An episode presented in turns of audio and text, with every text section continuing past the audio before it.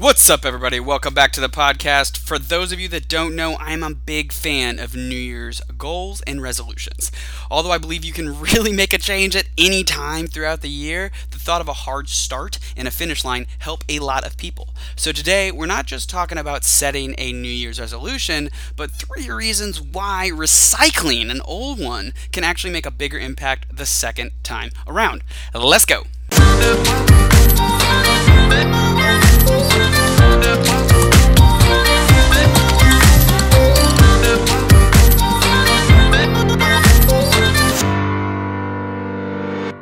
For those of you that are stopping into the podcast for the first time, my name's Josh Calcanis, and this podcast is all about living inspiring and always asking how. It's going to be sharing content about sales, business, real estate, any kind of life experiences that I've had that I want to share with you. So I've actually posted a YouTube video on setting New Year's resolution, and I'll put that in the description of today's podcast. And strongly believe in setting goals and resolutions for the New Year's. With that said, it's a time to reflect and learn from those failures.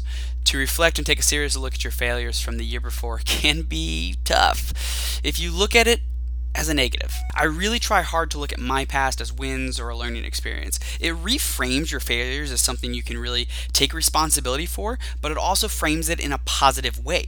So after looking back on my 2019 and missing some of my targets in real estate, business, and even personally, it really does kind of suck and it isn't fun. But this is where the reflection really comes into play. So, like I said, we'll be talking about three reasons why recycling an old resolution can actually make a bigger impact the second time around. Reason number one is that life is extremely dynamic and you should be too, meaning you have to be able to adapt to that. So, what I mean by that is life doesn't always happen to us the way we plan it. So, why do we just accept a loss or why would we accept a loss on our goal or a resolution because it just didn't happen? Maybe it was an external factor we had to refocus on mid year. All we can control is our actions, reactions, and mindset, right? So, give you an example. Let's say you get let go from a job and had plans to invest in another real estate property, but a lender won't look at you without a W 2 income. Obviously, your plans have to change just a hint, that was actually me. I didn't get to invest in another property this year because I didn't have the W 2 income to represent to a lender I could purchase another property. Of course, on New Year's Day, when I looked at some of my resolutions and what I didn't get accomplished last year, I did go ahead and reflect, figure out exactly what I wanted to do, and I added it right back to the board for 2020 and actually up the goal on my real estate side. You can do the same thing. It just takes a little reflection to understand why you didn't hit it. And that's one of the most important parts about recycling these New Year's resolutions. It's going to make you much more dynamic and able to move freely versus your entire world being turned upside down and, and really kind of paralyzing you if your life direction changes during one of your years. That's a perfect segue into number two. Reason number two to recycle your New Year's resolutions. And that's because to recycle correctly, you're going to need to reflect.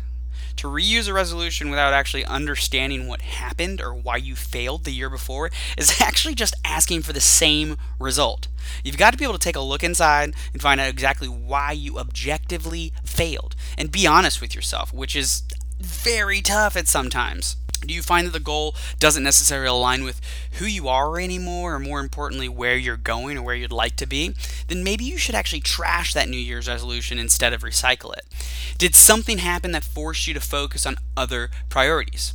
Okay, great, perfect. If it still lines up with your ongoing plan, then throw it back on the list strategize on how you actually respond differently from the year before, and start taking the steps one day at a time to make it happen. The cool part about number two here is I confidently believe that this will impact other areas of your life regarding reflection. What I actually mean by that is that we're just talking about goals and resolutions, but if you start working on the strength of taking a deep look intrinsically, reflecting, it's going to bleed into other parts of your life. Example here is, let's say, a relationship and communication. If something bad happens and you typically just lash out, this could change your response. Because of you taking a look internally, intrinsically, reflecting on your goals and New Year's resolutions, it's a skill you start to create. You can now take the same things you're doing for those goals, those resolutions, and reflect on what just happened in, say, your relationship. Figure out how, really how you feel, what needs to change, and how to communicate that effectively to your partner. Again, that's just one example, but you can see if you can actually slow down, reflect on what actually happens on things around you, this is actually going to impact a lot more than just your goals and resolution setting. Reason number three is that it forces you into the present.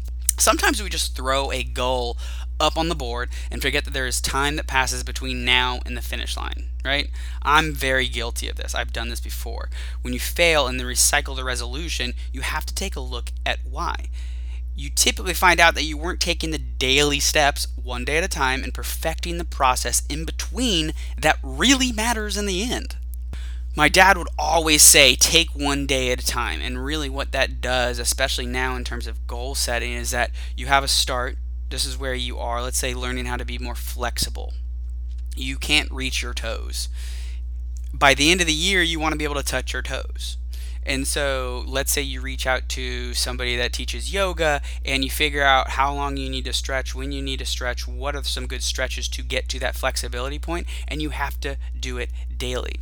Before long, you actually hit your goal at the end of the year if you continue to do the one step a day and actually stick with it.